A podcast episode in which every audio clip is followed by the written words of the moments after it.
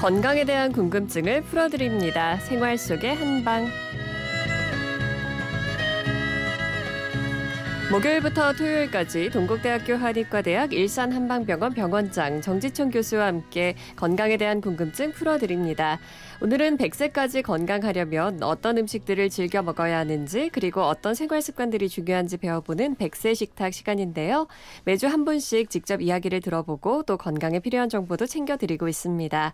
오늘도 정지천 교수님 그리고 박윤경 리포터와 함께합니다. 안녕하세요. 네, 안녕하세요. 안녕하세요. 어, 저희가 백세 식탁을 통해서 소개해드렸던 그 이진옥 할머님의 며느님이 직접 또 얼마 전에 사진을 보내주셨는데 왜 백수를 앞두고 계시다고 했던 분 계시잖아요. 그래서 백수연을 무사히 또 잘 치르셨다면서 사진을 보내주셨습니다. 어, 항상 건강하셨으면 좋겠고요. 또 이렇게 화목하신 모습을 보니까 아주 기분이 좋습니다. 어, 박윤경 리포터 오늘은 그럼 어떤 분 만나고 오셨어요? 네, 서울 송파구에 사시는 76세 경봉식 어르신인데요. 네. 이 경 봉식 어르신은 일단 그동안 소개해드렸던 어르신들만큼 건강 상태가 그렇게 좋은 편은 아닙니다. 네. 어, 일단 15년 전쯤 신장 결석으로 치료를 받으셨고요. 꾸준히 약을 복용하고 계세요. 또 몇 년 전에는 뇌경색도 발병을 했는데 다행히 아주 작은 혈관이 막혀서 금세 치료를 받으셨다고 합니다. 지금은 혈압 혈압약 또 혈액순환약 이런 것도 같이 드시고 계시고요. 네. 어, 건강에 관심은 많지만 평소에는 그냥 무디게 생활하는 우리 주변의 평범한 어르신이다 이렇게 오늘의 주인공을 생각하시면 될것 음. 같은데요. 어, 식사를 살펴보니까 다행히 채소 위주로 잘 챙겨 드시는 편이셨는데 요즘 살이 좀 찌셨대요. 아이고, 네. 네, 그래서 배불리 먹는 걸 가장 주의하신다고 합니다. 몸이 무게가 많은 분은 본인이 배고픔을 좀 느끼도록 하라고 하더라고요. 예, 배고픔을 느끼면은 몸의 영양이 소모가 된다고요. 한 달에 하루 정도를 굶으라고. 그래서 내가 그것을 듣고서 아, 밥을 적게 먹어야겠다. 오늘도 지금 빵 하나 먹고 내가 말았어요. 정식 식사는 않고 내가 그랬어요. 저는 특별하게 뭐 제일 좋아하고 그런 건 없어요. 예, 골고루 먹는 것을 좋아해요. 부페집에 갔다. 그러면 평상시에 벼슬게 안 먹는 것을 이렇게 골라서 먹고 그래요. 그러나 아무리 맛있는 것이라고 해서 너무나 배불러게는 안 먹으려고 그렇게 그렇게 네, 경봉식 어르신 말씀을 들어보니까요. 특별히 좋아하는 음식이나 또 가리는 음식이 없으시고요. 그냥 주어진 대로 잘 드시는 편인 것 같습니다. 체중 조절을 위해서 소식하고 계시고 간헐적으로 굶기도 하시는 것 같네요. 네, 음. 그렇습니다. 즐겨 드시는 반찬이나 음식을 여쭤봐도 특별한 게 없다고만 하시더라고요. 음. 그나마 고기보다는 생선을 좀 더 좋아하셨고요. 네. 채소를 많이 드시려고 한다니까 그건 좀 다행이라고 생각을 했는데요. 네. 어, 신장이나 혈관 쪽에 아무래도 지병이 있으시다 보니까 보니까 음식도 좀 중요할 것 같은데 교수님께서 좋은 음식 알려주시면 좋을 것 같습니다. 그러게요. 어떤 음식들이 도움이 될까요, 원장님? 예, 아무래도 할아버님이 좀 체중이 좀 많으신 편이고요. 음. 특히나 그 뇌경색, 또 중풍이나 신장 결석 이것이 재발이 안 되도록 하려면은 절대 살이 안 찌도록 해야 됩니다. 그래서 한 번씩 굶는다고 하셨는데 그거보다는 매 끼를 세 끼를 드시면서 좀 적은 듯이 드시는 것이 음. 더 좋습니다. 네. 그리고 하루에 한 끼 정도는 죽을 드시는 것도 좋겠습니다. 그리고 음식으로 뭐 굳이 추천드린다면은 토마토, 뭐 미역, 다시마 이런 것이 어떨까 하는 생각입니다. 가장 문제가 이제 신장 결석에 대한 음식 그 주, 음식을 갖다 주의할 것이 필요한데요. 네. 일단 그 이 결석이 생기는 것은 기름진 음식이나 뭐 굽거나 볶은 음식 이런 것을 많이 드셔서 음. 몸 속에 습기나 열기가 쌓이고 그것이 소변을 막 졸이면서 그 불순 물질을 엉어리지게 만들었다. 그게 돌이 생긴 거예요. 그러니까 뭐 활동량이 적다거나 뭐 신경성 원인 뭐 이런 것이 있더라도 기의 소통이 장애되고 의혈이 생기고 그거, 그로 인해서 소변이 정상으로 배출되지 못하면서 돌이 생길 수도 있습니다. 연세 많은 분도 의혈이 있으니까 역시 여러 가지 음. 원인이 종합적이죠. 그렇지만 이 결석이 생기는 가장 주된 원인은 열입니다. 열 많은 분에게 이 돌이 잘 생깁니다. 네. 그러니까 몸에 열이 안 생기도록 해야 되겠죠. 그죠? 그러려면은 일단 먹는 것도 적게 먹어야 된다. 먹, 먹, 음식 먹은 것을 소화시키고 흡수시키는 과정에서 몸에 열이 많이 생겨납니다. 적게 먹는 것이 열이 안 생기는 거고 기름진 음식. 그리고 땀을 잘 내고 또 화를 내면 몸에 열이 좀 올라가죠. 네. 화를 안 내고. 그리고 일단 결석을 잘 일으키는 음식을 피해야 되겠죠. 우선 칼슘 많은 음식, 뭐 예를 들어 우유, 뭐 멸치, 뭐 뱅어포 이런 거고 또 단백질이나 지방이 많은 육류도 줄이고 살코기만 조금씩 드시도록. 원래 이게 단백질이라는 것이 요로 결석에 잘 알려진 위험 인자입니다. 네. 그리고 생선을 좋아한다고 하셨는데 사실은 고등어 같은 이런 등푸른 생선이 좀 이 결석 생성에는 좋지가 않습니다. 음. 많이 일으키게 해요. 주의를 좀 하셔야 되겠고 조개류라든가 특히 젓갈류가 제일 해롭습니다. 짜게 안 드셔야 되고요.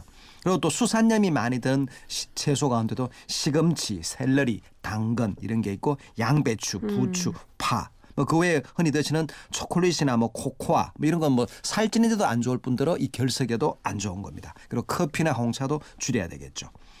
어, 그리고 뭐 소금이라든가 특히 냉동식품 음? 그리고 뭐 생선이나 육류 통조림 만드는 거 있죠. 그죠? 이거 네. 절대 피해야 됩니다. 그리고 뭐 피자나 뭐 햄, 소시지, 베이컨 이것도 당연히 피하고 커피와 술도 해롭고 또 얼큰하고 매운 음식도 몸에 열을 일으키니까 안 좋습니다. 그리고 이제 요로 결석이 생기지 않게 예방하려면 일단 물을 자주 자주 드셔서 소변을 많이 보도록 그리고 음식으로는 뭐 북어국이라든가 족이라든가 팥, 뭐 옥수수 수염 이런 게 있고요. 이런 것들이 이제 덩어리를 풀어주거나 소변을 잘 나오게 하고 정말 열이 많은 분이라면 메밀이라든가 팥, 미나리, 아우, 녹차 이런 것이 결석을 막아주고 예방해 줍니다. 네.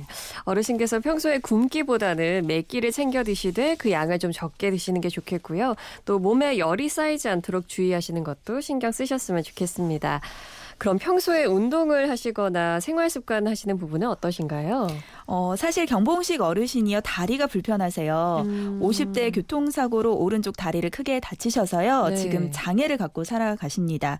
다행히 수술도 잘 되고 재활도 잘 돼서 지금 일상생활에 큰 불편은 없으신데요. 그래도 오래 걷지는 못하십니다. 네. 그래서 사실 하체 운동은 많이 못하고 계시고요. 그나마 상체 운동만 집에서 기구 활용해서 하십니다. 음.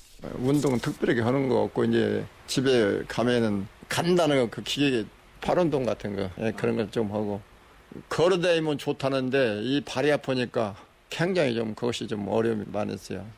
송파에 석촌 호수라고 있거든요. 거기가 우리 집에서 그렇게 멀지 않은데 그거라도 한 바퀴씩 돌고 싶어도 다리가 아프니까 가능하면은 한 바퀴라도 뛰려고 노력을 하지.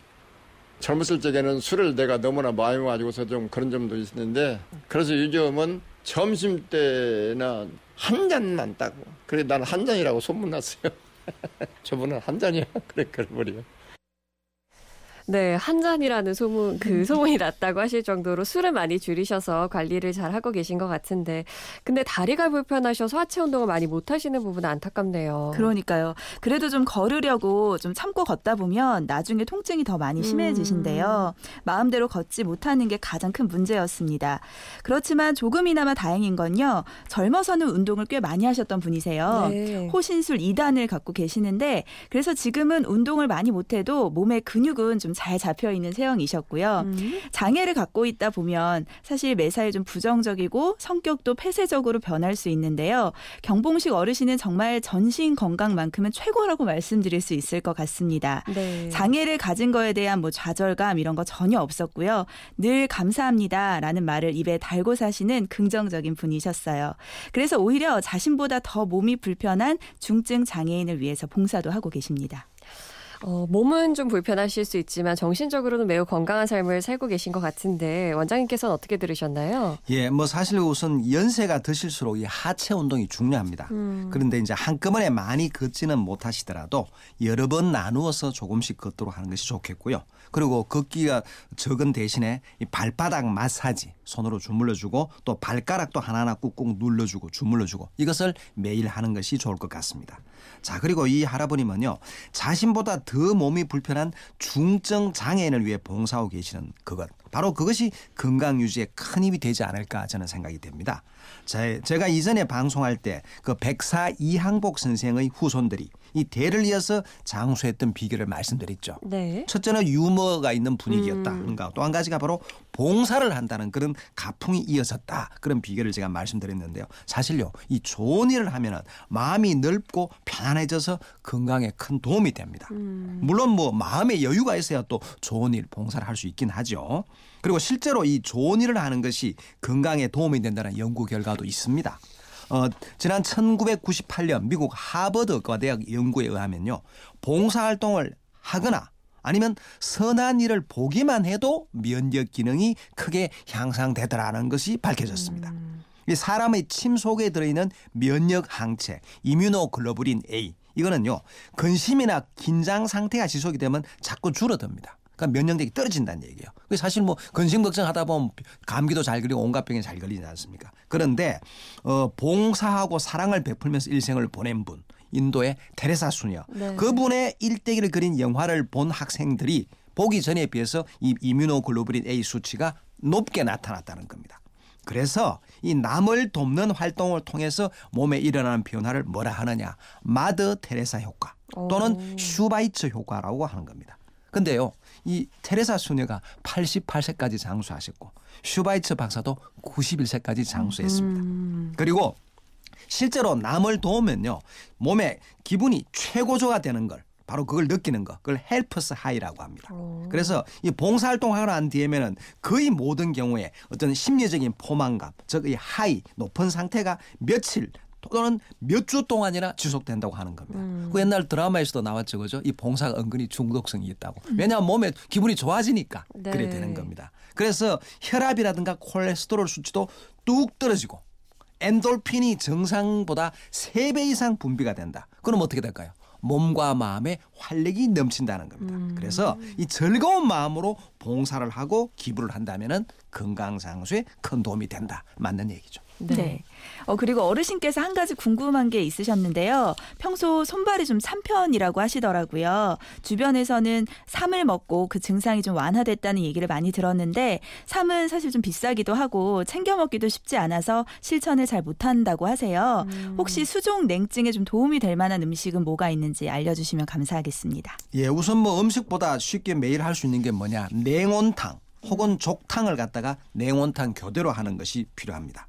이 냉온 교대역을 하지 않습니까? 그죠? 그래 되면은 이 피부가 수축되고 이완을 반복해서 피부가 튼튼해집니다. 그리고 우리 혈관도 수축과 이완 이게 찬데 들어가면 수축이 되죠. 더운 뭐 따뜻한 물에 들어가면 이완이 됩니다. 혈관이 수축 이완이 잘 돼야 곤부줄처럼 늘어났다 줄었다를 잘 하는 겁니다. 네. 그래서 혈관이 탄력을 유지한다. 그럼 혈압도 크게 오르지가 않습니다. 혈관 혈액 순환도 좋아집니다. 그러니까 이 냉온 교대역을 하는 것이 바로 순환기계 질병을 예방하고 치료하는데 효과가 있다. 특히 이분은 또 저 뇌경색을 앓은 적이 있지 않습니까? 다만 이 냉온 교대역을 할 때 몸 상태에 따라서 또 안 맞을 수도 있습니다. 너무 냉탕에 들어간다거나 또 너무 열탕에 들어가면 안 됩니다. 그것도 혈압의 정도나 몸 상태를 살펴서 해야 되겠죠. 음. 족탕을 하더라도 따뜻한 물에서 시작해서 중간에 냉탕 따뜻한 물 왔다 갔다 하다가 역시 끝은 또 어, 따뜻한 물로 끝내면 되겠습니다. 이 음식은 사실은 이분의 체질이나 몸 상태를 정확하게 알아봐야 추천해 드릴 수가 있습니다. 어, 조금 전에 이분이 그 저 신장 결석이 있고 지금도 약을 드신다고 했는데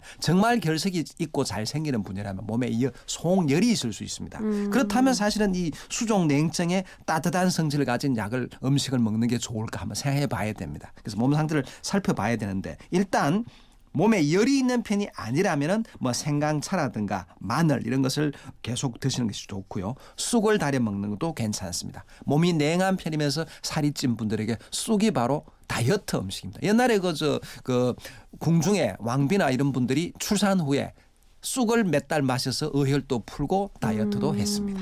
네. 그리고 닭고기나 염소고기, 양고기를 조금씩 드시는 것도 수족 냉증에 도움이 되고 혹은 뭐 인삼이나 호두나 부추시 이런 한약재로 술을 담가서 딱 하루에 한 잔이나 두 잔 이렇게 매일 마시는 것도 도움이 될 수 있습니다. 그는 이거 듣지만 약주는 몸의 다른 상태랑 감안해서 양을 결정하고 해야 됩니다. 그럼 또 피할 음식이 중요하죠. 그죠? 당연히 네. 그 수족 냉증이라면 차가운 성질을 가진 음식 그리고 기를 가라앉히는 음식을 피해야 됩니다. 예를 들어 메밀, 뭐 음. 고사리, 뭐 참외, 뭐 다시마, 돼지고기 이런 거고요. 음. 어쨌건 그렇지만 만약에 몸에 열이 많은 편이라면 이게 또 달라질 수 있으니까 그것은 정확한 진찰이 필요합니다. 그렇군요. 오늘은 서울 송파구에 사시는 76세 경봉식 어르신을 만나뵀습니다. 다리도 좀 불편하시고 신장과 또 혈관 관련된 질환도 갖고 계시는 만큼 식단 관리 잘 하셔서 앞으로 더 건강하게 지내셨으면 좋겠습니다. 오늘 함께 해주신 정지천 교수님, 박윤경 리포터 고맙습니다. 네, 감사합니다. 감사합니다.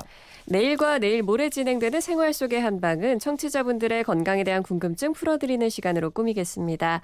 백세 식탁 참여하실 수 있는 방법 알려드릴게요. 주변에 혹은 나의 장수 비결 공유하고 싶다 하시는 분들 또는 건강하게 장수하고 싶은 비결을 알고 싶다 하시는 분들 계시면 건강한 아침 이진입니다 홈페이지 백세 식탁 참여하기에 글 남겨주세요. 휴대폰 문자 번호는 샵 8001번입니다. 짧은 문자 50원, 긴 문자 100원이고요. 인터넷 라디오 미니는 무료입니다.